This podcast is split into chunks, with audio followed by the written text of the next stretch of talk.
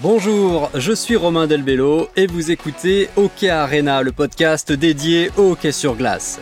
Interview, actu, débat, il y a toujours quelque chose à raconter avec passion sur ce sport spectaculaire. C'est parti, ouverture des portes de l'arena.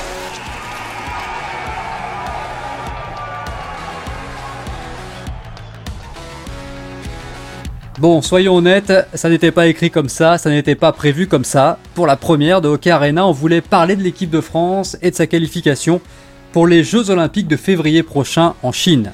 On avait ce rêve olympique, mais le hockey français ne peut pas encore se permettre d'écrire les scénarios à l'avance.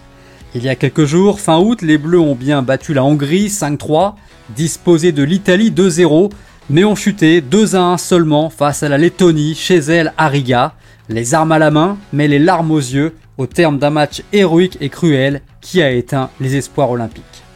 La dernière participation de l'équipe de France au JO remonte à 2002, 20 ans, c'est beaucoup, il faut maintenant attendre 4 ans de plus pour y croire, mais la France a du potentiel. On en parle avec Philippe Boson, le sélectionneur de l'équipe de France, invité de ce premier Hockey Arena.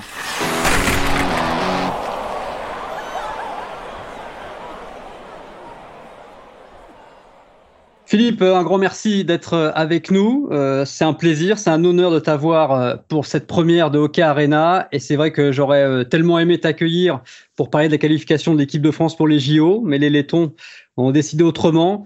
on va quand même faire le point avec toi sur ce TQO, puis on va se projeter aussi en compagnie de Charles Trognon qui est avec nous pour cette conversation à trois. Charles qui a commenté les, trois matchs des Bleus sur Sport en France. Donc, salut Philippe, déjà. Comment Salut. On va déjà se, essayer de se de se rappeler ce qui s'est passé et d'interpréter euh, le résultat final de ce TQO. Alors, on peut dire que c'est encourageant parce que l'équipe de France, qui est classée 15e, a été quasiment au niveau de la Lettonie, qui est 10e. Mais on peut se dire aussi que même quand on est à notre top niveau, on n'arrive pas à créer l'exploit. Euh, quelle est, toi, en tant qu'entraîneur, ta vision des choses? Bah écoute, il euh, y, a des équipes qui progressent sur l'échiquier mondial et moi, je pense que l'équipe de, de Lettonie, surtout qu'on a joué, c'est pas pour euh, dire que c'est normal, mais je trouve que euh, c'est une des plus belles équipes de Lettonie que j'ai vues. Euh, c'était, j'ai jamais vu quatre blocs de Lettonie aussi forts. c'était très bien balancé. Enfin, il y a énormément de talent dans cette équipe. Bon, les gardiens, même s'il manquait les, les joueurs de NHL, on voit que c'est quatre gardiens de haut niveau. Euh, enfin, c'est très très solide et moi je je, je pense que euh, c'est une nation, c'est ça fait partie des nations qui dans les trois quatre dernières années a, a énormément progressé.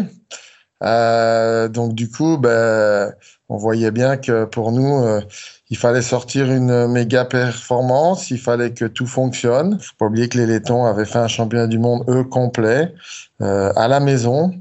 Euh, donc euh, voilà, au niveau de préparation, euh, tout le monde s'est investi à, fond au mieux, mais il, nous manquait quand même quelques matchs de ce calibre-là. Hein. On a eu des matchs au mois de mai, mais rien à voir avec le calibre de, la Lettonie. Et on a eu le Danemark, ça a été un bon aperçu avec un, score sévère, mais je pense que si on avait joué 5-6 matchs de cet acabit, je pense que peut-être ça nous aurait aidé à, à gérer euh, ces situations-là, euh, peut-être un peu mieux. Euh, mais Parce bon. qu'on rappelle, Philippe, que évidemment, avec la, le Covid, eh ben, on a, l'équipe de France n'a pas pu disputer ni les mondiaux pour essayer de remonter en élite, ni des matchs de préparation habituels dans un calendrier international. Donc, ça a forcément joué. Charles, toi qui commentais les, les matchs, Qu'est-ce qui t'a sauté aux yeux éventuellement en différence de niveau entre la France et la Lettonie? Peut-être que Philippe sera d'accord avec toi. On parlait de la vitesse des Lettons, euh, le power play. C'est là où tu as vu une grosse différence? Salut Romain, salut euh, Philippe. Effectivement, c'est une équipe euh, qui n'a pas montré beaucoup de faiblesses, beaucoup de failles, extrêmement solide en désavantage numérique, alors que dans ce tournoi, eh bien, euh, c'était plutôt la force hein, de l'équipe de France dans les dans les deux premières rencontres. Ils ont eu beaucoup de, situations en avantage numérique, mais jamais ils se sont montrés en danger dans cette situation. Et même sur le, premier avantage numérique hein, de, l'équipe de France, ils se sont même montrés dangereux tout de suite. Donc oui, effectivement, cette équipe de, de Lettonie. En plus, elle, elle sort d'un mondial ils ont vraiment pris de la, confiance avec la première victoire de leur histoire contre le Canada quand même en faisant un blanchissage. Donc c'est sûr que, cette équipe de Lettonie, il fallait faire un exploit pour les battre, mais au moins bah, l'équipe de France perd que d'un seul but que d'un seul petit but. Alors il y a un côté euh, frustrant où on se dit voilà c'est l'équipe de France a joué à son meilleur niveau, mais finalement ça n'a pas été suffisant parce que la marche elle est quand même assez grande avec cette équipe de, de Lettonie où euh, ben, ils ont la chance d'avoir un club de KHL aussi ça aide hein, dans, dans leur ville à Riga, le Dynamo Riga qui qui est un gros centre de formation parce que ça reste un tout petit pays hein, mine de rien un un million euh, combien? 1,8 million d'habitants, c'est c'est moins que Paris et pourtant. Ouais, mais il y a de la culture hockey. Euh, voilà, il y a une énorme culture hockey. Philippe, si euh, si tu devais changer quelque chose, parce que c'est ton c'est ton travail en tant qu'entraîneur sur ce TQO, qu'est-ce que tu pourrais changer? Tu vas le chercher où le petit plus euh, qui permet de battre la Lettonie? Est-ce que tu as le recul pour définir ce petit plus? Bon, avant tout, bah, pour, euh, pour compléter Charles, c'est euh, les Lettons sur la infériorité. Dans les 25 derniers matchs, ils avaient pris un seul but. Donc, euh, la qualité. Et dans les 25 derniers matchs, ils ont joué un mondial, c'est-à-dire ils ont joué les meilleures équipes au monde. Donc voilà, ça prouve, euh, c'est juste pour euh, prouver la, la, la qualité de, de, leur infériorité numérique.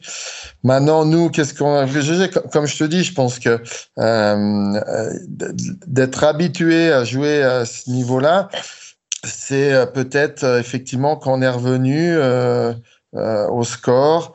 Euh, bah, il y a des petites chances qu'on a. Je pense notamment à, à Flo Chakashvili.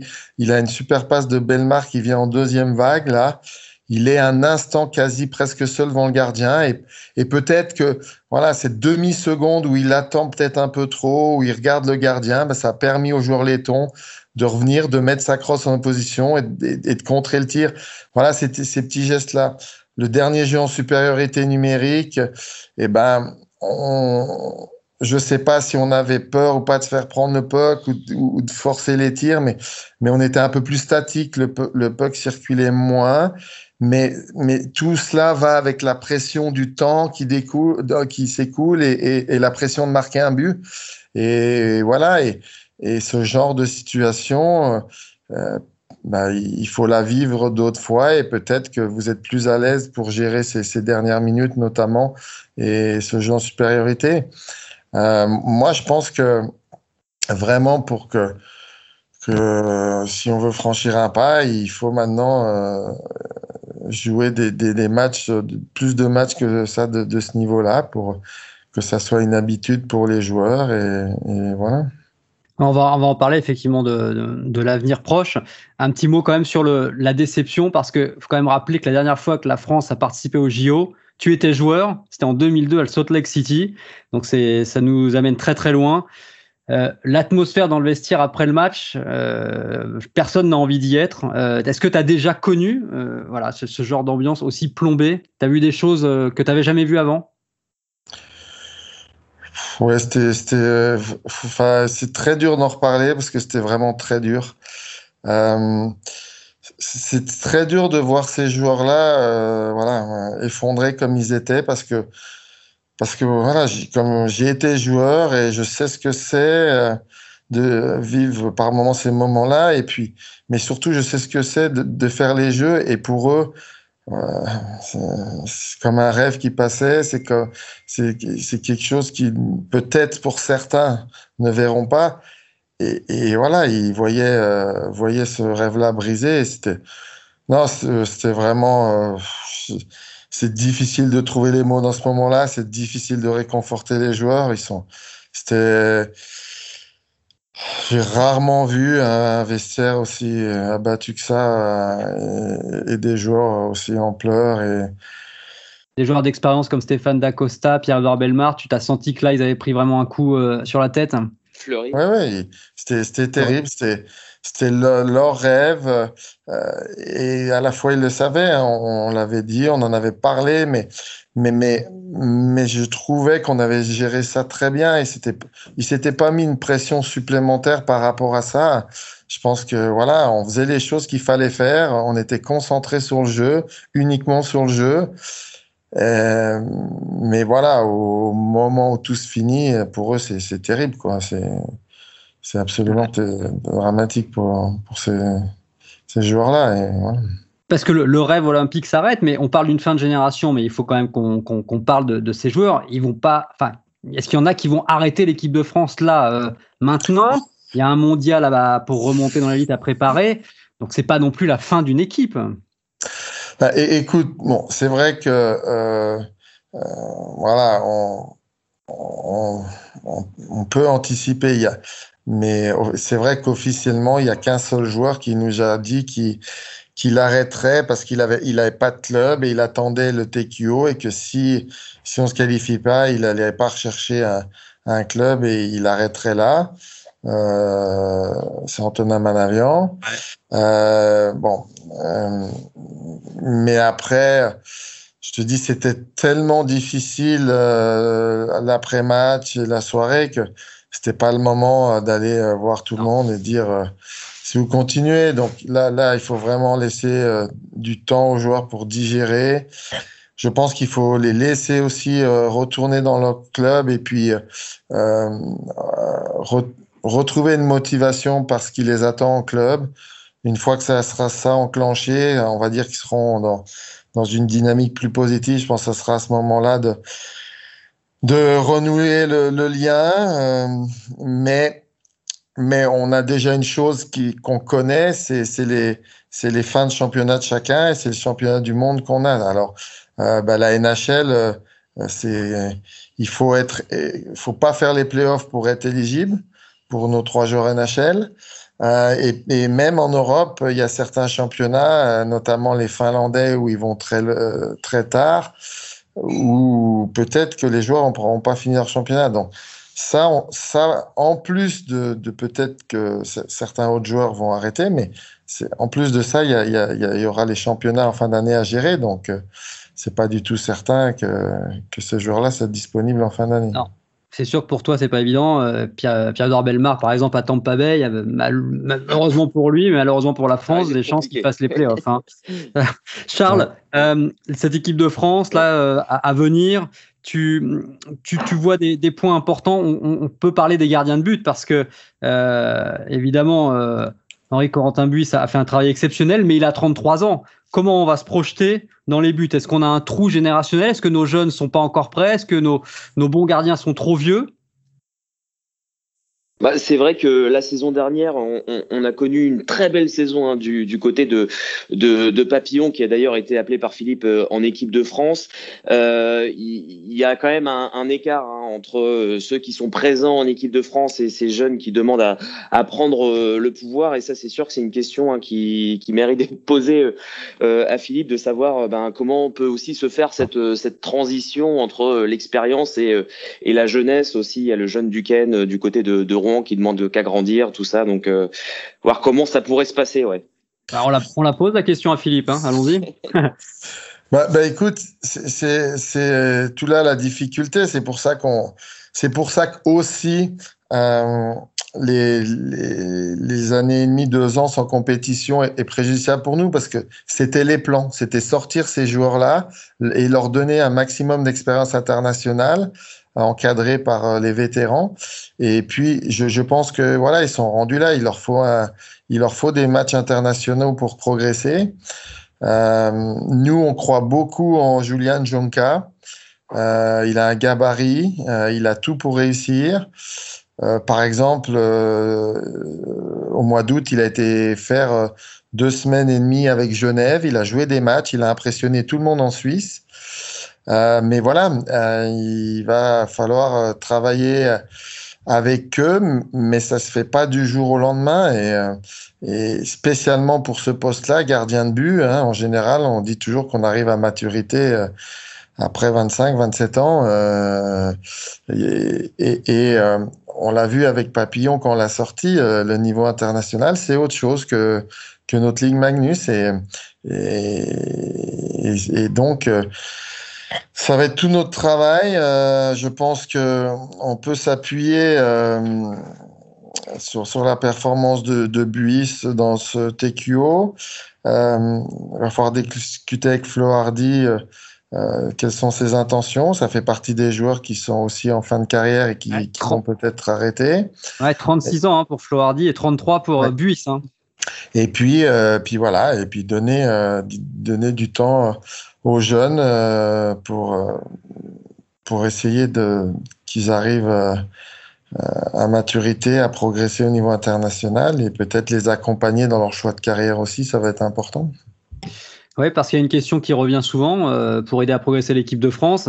C'est la Ligue Magnus. Hein, tu avais une grosse dizaine de joueurs sur 25 qui jouent euh, en, Ligue Magnus, qui essayent de progresser euh, petit à petit, qui a été un peu freiné hein, par le Covid parce que les saisons ont été raccourcies. Est-ce que la Ligue Magnus fait vraiment progresser les joueurs dans l'optique de l'équipe de France? Est-ce que est-ce que c'est un souci pour toi? C'est vrai que c'est compliqué. Euh, je, je, pense que dans la liste, on avait une quinzaine de joueurs à l'étranger. Euh, donc, euh, tu vois, ça reste pas beaucoup de joueurs de Ligue Magnus. Il y a trois dans ces dans ces joueurs qui restent, il y a trois gardiens qui sont de Ligue Magnus. Mm. Voilà, euh, il faut. Euh, c'est ce que j'essaye de, de, de, faire passer comme message aux joueurs, c'est-à-dire qu'il faut être pour ces joueurs qui prétendent à l'équipe de France, qui jouent en Ligue Manus, encore plus exigeants, encore plus exigeants dans leur travail de tous les jours, euh, parce que par moment, euh, effectivement, euh, pour eux, ça peut être un peu facile la Ligue Magnus, un peu tranquille, et on peut des fois prendre des mauvaises habitudes. Hein, c'est pas dénigrer la Ligue Magnus de dire que ça va plus vite au niveau international et, et que tout se fait plus vite et que euh, toutes ces choses-là. Donc, euh, d'où le choix de carrière dont tu parlais. Parfois se mettre en danger, peut-être pour certains. Oui, oui, oui. Et moi, je pense que les, les, joueurs qui sont, qui ont été fait le choix à l'étranger, qui ont pu réussir, euh, ont progressé. Hein. Il y a beaucoup de joueurs qui, qui progressent. Et, qui, qui, qui, évoluent dans les championnats, ils, ils, montrent leur qualité dans les championnats étrangers et ça fait progresser l'équipe de France aussi après. Donc, voilà. Euh, maintenant, comme j'ai dit, eh ben, si euh, c'est leur choix de rester en Ligue Magnus, et que il faut qu'ils fassent un peu plus à côté. Euh, il faut être plus exigeant quand, quand on est dans cette situation-là.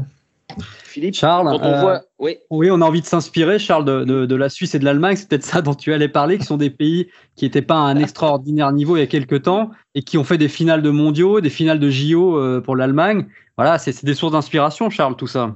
Oui, c'est clair. Et puis moi, j'allais aussi parler de, bah, de la Lettonie, l'équipe qu'on vient fraîchement euh, d'affronter, qui a un club de KHL donc euh, à Riga. On a parlé il y a quelques années aussi d'un potentiel club de KHL à Paris. Est-ce que, eh ben, ça pourrait faire euh, décoller le hockey français? On sait qu'il y a quand même pas mal de, de grands joueurs qui viennent de l'Île-de-France.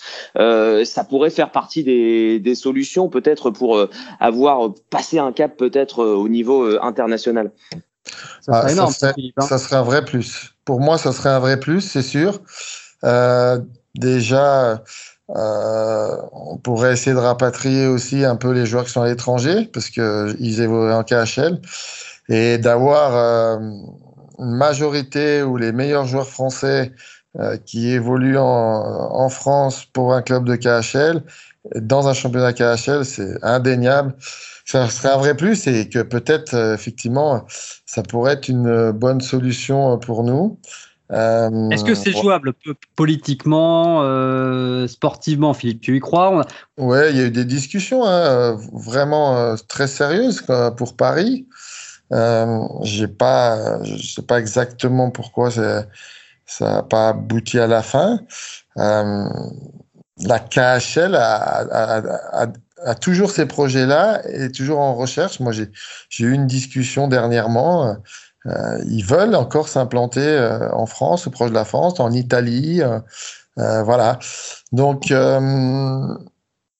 maintenant, c'est pas la c'est pas l'avenir immédiat. Et puis nous, on, il faut, on va dépendre des Russes et, et, et, il faut que ça soit, je pense, en concertation aussi avec notre fédération.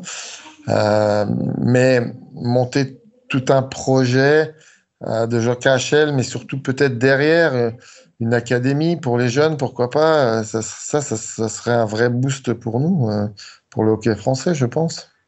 Ouais, la KHL, on rappelle juste hein, pour ceux qui connaissent moins, c'est à la base le championnat russe qui voulait concurrencer la NHL, le championnat américain, et qui s'est un petit peu exporté euh, en Chine, par exemple, avec un club à une époque à Pékin où Damien Fleury avait joué, et puis effectivement la possibilité de le plus possible s'élargir en Europe, d'où la bon l'option Paris, qui est pas, comme tu l'as dit, dans un, un futur immédiat, mais, mais pourquoi pas. Euh, ça fait un peu plus de deux ans, euh, Philippe, que tu es à la tête de l'équipe de France. Ça n'a pas été les deux ans les plus faciles. Hein, euh, il y a eu euh, le Covid qui a empêché les Bleus de disputer leur, chance de remonter dans l'élite. Il y a eu la descente hein, juste avant, donc euh, au mondiaux dans un scénario complètement dingue et cruel contre l'Angleterre avec un match perdu dans, en prolongation. Ça doit encore faire mal aujourd'hui. Est-ce que voilà, tu dis que ça a freiné la, progression de, de l'équipe de France forcément tu, tu, te projettes où toi avec cette équipe de France? Tu te vois aller où et jusqu'à quand?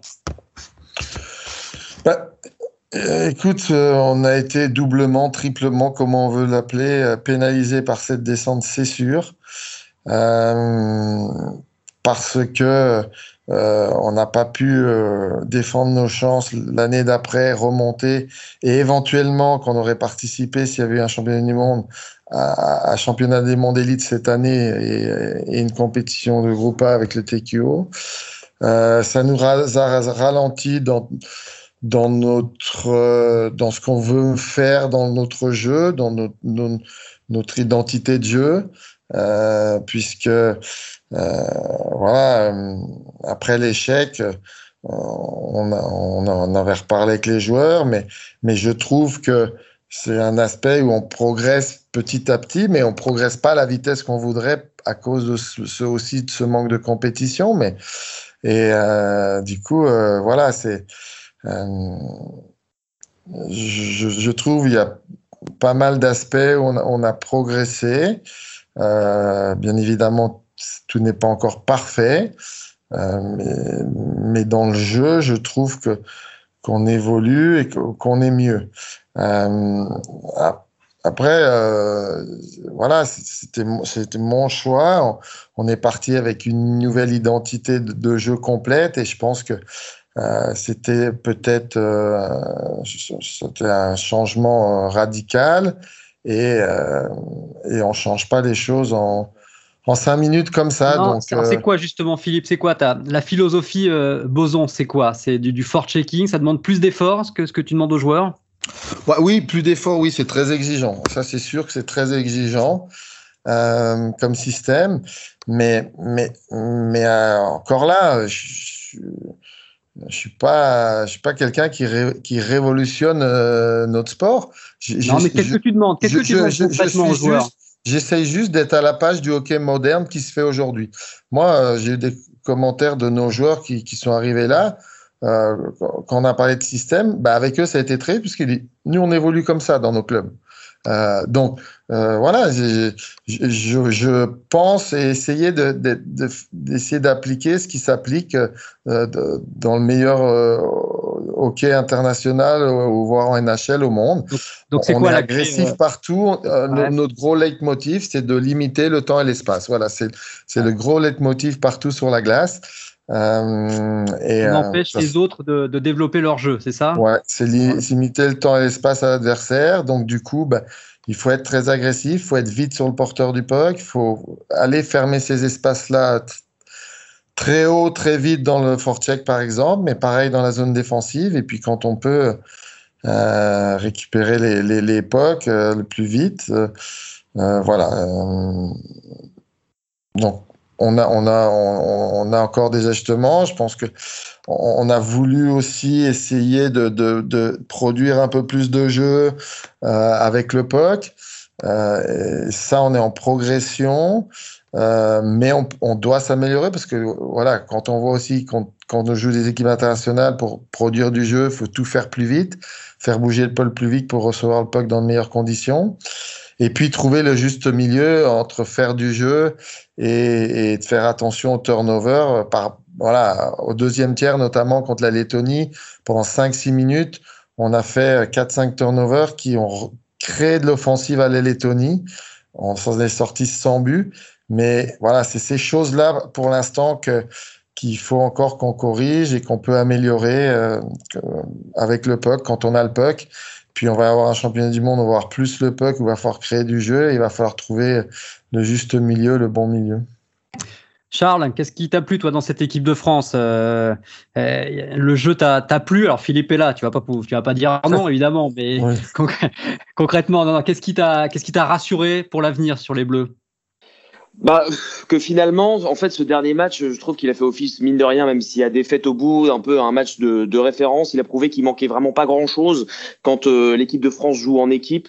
Mais on dit toujours ça euh, sur les Bleus. C'est ça qui est embêtant, Charles. C'est qu'on dit toujours il manque un petit truc et on fait, on fait pas le petit, le, tu dit, le petit exploit par exemple, euh, bah, la Magnus pouvait aussi euh, approuver qu'elle pouvait être euh, suffisante entre guillemets pour atteindre un certain niveau. Par exemple, Shaki a été euh, très bon tout au long du, du, tournoi. Il y a eu aussi Bolt. Philippe en a parlé en conférence de presse après le TQO aussi qui, qui, a impressionné, qui a été très bon dans les jeux simples parce que finalement, on a l'impression qu'à ce niveau-là, ce qui est le plus dur, eh bien, c'est de jouer simplement. Et ça, avoir un joueur par exemple comme Pierre-Édouard Belmar, même si voilà dans, dans un futur proche, ça va être compliqué de l'avoir je pense qu'il a dû apprendre aussi aux plus jeunes euh, comment jouer le plus simplement possible, euh, parce que c'est un expert euh, en la matière. Mais mais voilà, Alexandre Texier aussi, qui prend le pouvoir alors qu'il a seulement 21 ans. Je pense qu'il y a quand même pas mal de motifs d'espoir et on est sorti de cette rencontre forcément un petit peu déçu contre contre la Lettonie, mais aussi tellement fier d'être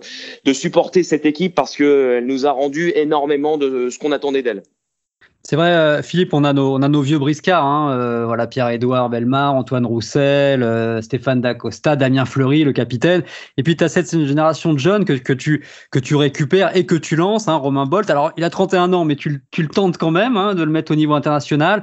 On a nos jeunes Thierry, Crinon. Voilà, tu as, as, de la matière quand même. Tu sens que tu as, as de quoi façonner quelque chose. Ouais, il y a, y a, des joueurs, ben, ça, ça, fait un moment que je voulais les essayer, et puis ben, voilà, faute de, faute de compétition, euh, ça ralentit les choses. Euh, il y a d'autres joueurs qui, qui, qui n'étaient pas là, euh, qui, qui, peuvent faire frapper à la porte de l'équipe de France. Mais mais t'es pas inquiet pour l'avenir en termes de potentiel? D'effectifs, de joueurs à récupérer bah, Écoute, faut faut être quand même clair et, et, et euh, lucide. Euh, si, euh, si, on, si on doit perdre ou on n'a pas dans la compétition des Steph D'Acosta, des Texier, des Belmar, euh, au V2, euh, il faut pas, il faut pas se cacher, c'est quand même compliqué. Euh, faut, faut, faut, pas se mentir. Euh, on a, on a l'équipe de France et c'est ça que des fois les gens ont du mal à comprendre. On peut pas se permettre euh, de pas avoir nos meilleurs joueurs et, et, de penser rivaliser avec les autres. Ça, c'est utopique de penser ça. Celui qui pense ça, je suis désolé de le dire, il n'a rien compris. Euh, voilà. Donc c'est la vérité. Et, et, et, du coup, ben voilà, l'avenir, on ne sait pas. Les joueurs que je viens de citer, on ne sait pas ce qui va se passer avec eux. Euh, il y a des, certes des, bons joueurs derrière, mais les joueurs qu'on a qu'on a parlé, enfin Stéphane euh, D'Acosta, il est, il est reconnu par tout le monde internationalement que c'est un joueur exceptionnel c'est un joueur exceptionnel. Donc euh, voilà, tout, comme on se rend bien compte, euh, depuis que Cristobal Huet a, a, arrêté, on n'arrête pas en France de parler que de nos gardiens. Mais Cristobal Huet était un joueur de niveau international, incroyable. Euh, et, oui, et du coup, il, il, prenait une part prépondérante au, résultat. Euh, c'était un atout exceptionnel pour l'équipe de France. Et par exemple, un Texier qui demande qu'à prendre le pouvoir à, son âge aussi, euh, comme on a pu le voir dans, dans ce TQO. Oui, oui, mais il, il, faut, il faut d'autres joueurs avec. Et puis Alexandre, pareil, il est en NHL au jour d'aujourd'hui, donc il sera pas toujours disponible. Euh, voilà. On n'est pas sûr que Columbus fasse une grosse saison, Philippe. Hein, donc euh, peut-être qu'on aura Alexandre au mondiaux. Mais bon, on va pas, on va pas euh, se projeter là-dessus. Alexandre Texier, c'est un relais qui te sert dans le vestiaire où il est encore trop jeune et tu le laisses s'épanouir déjà d'un point de vue sportif avant de, de l'impliquer comme t'impliquerais un Damien Fleury ou un Pierre-Édouard Belmar ou un Dacosta. Non, mais c'est en cela que c'était intéressant dans, dans, ce groupe et, et Pierre-Édouard Belmar a fait un, un, travail mais remarquable pendant deux semaines. Il a, c'était le, le, papa, le grand-père, enfin c'était de, de, toute l'équipe. Il gérait tout le monde, il, il, regardait tout ce que les joueurs faisaient et, et, les drivait. Et on avait fait exprès de le mettre justement avec Alexandre Texier dans la chambre. C'est, Alexandre a un talent indéniable, c'est sûr mais il a, il a besoin d'être avec gens des gens d'expérience, il a besoin d'être encadré aussi. Et je, je pense que, euh, et on l'a vu hein, au, mondial de Kozice, que c'est plus difficile, de, et ça serait plus difficile pour lui de lui mettre toute la pression tout de suite sur lui.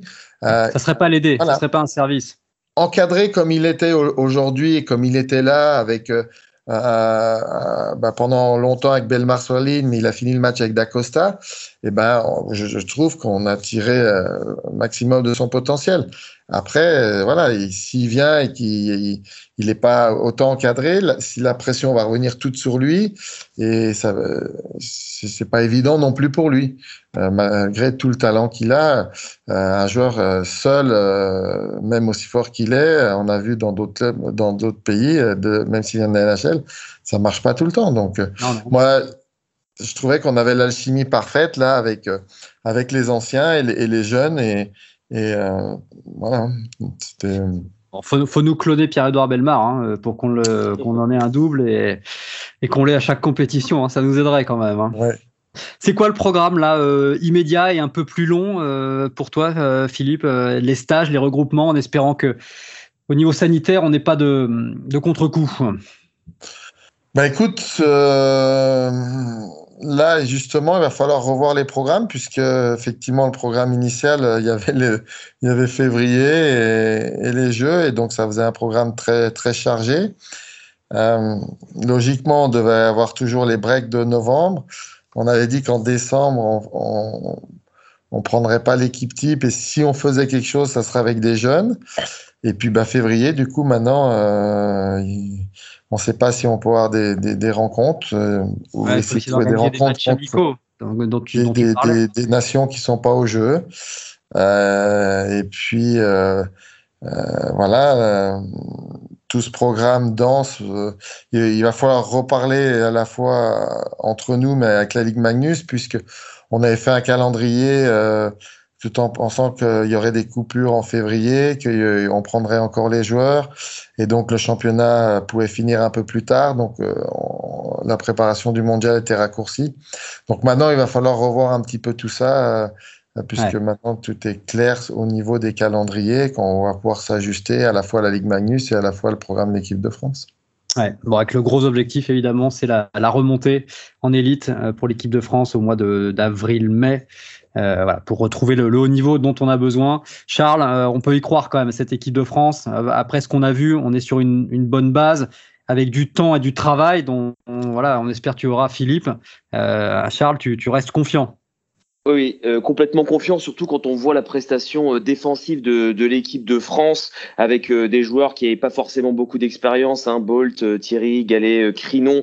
voilà, face à une équipe lettonne complète avec quatre lignes extrêmement solides. Donc forcément, gros gros motif d'espoir, mais voilà, on espère aussi qu'il y aura un maximum de joueurs qui seront disponibles eh bien pour pour la remontée de l'équipe de France. On y croit. Merci beaucoup, en tout cas à tous les deux. Euh, merci Philippe. Euh, J'espère te retrouver bah, très bientôt dans OK Arena parce qu'on a plein de choses à raconter.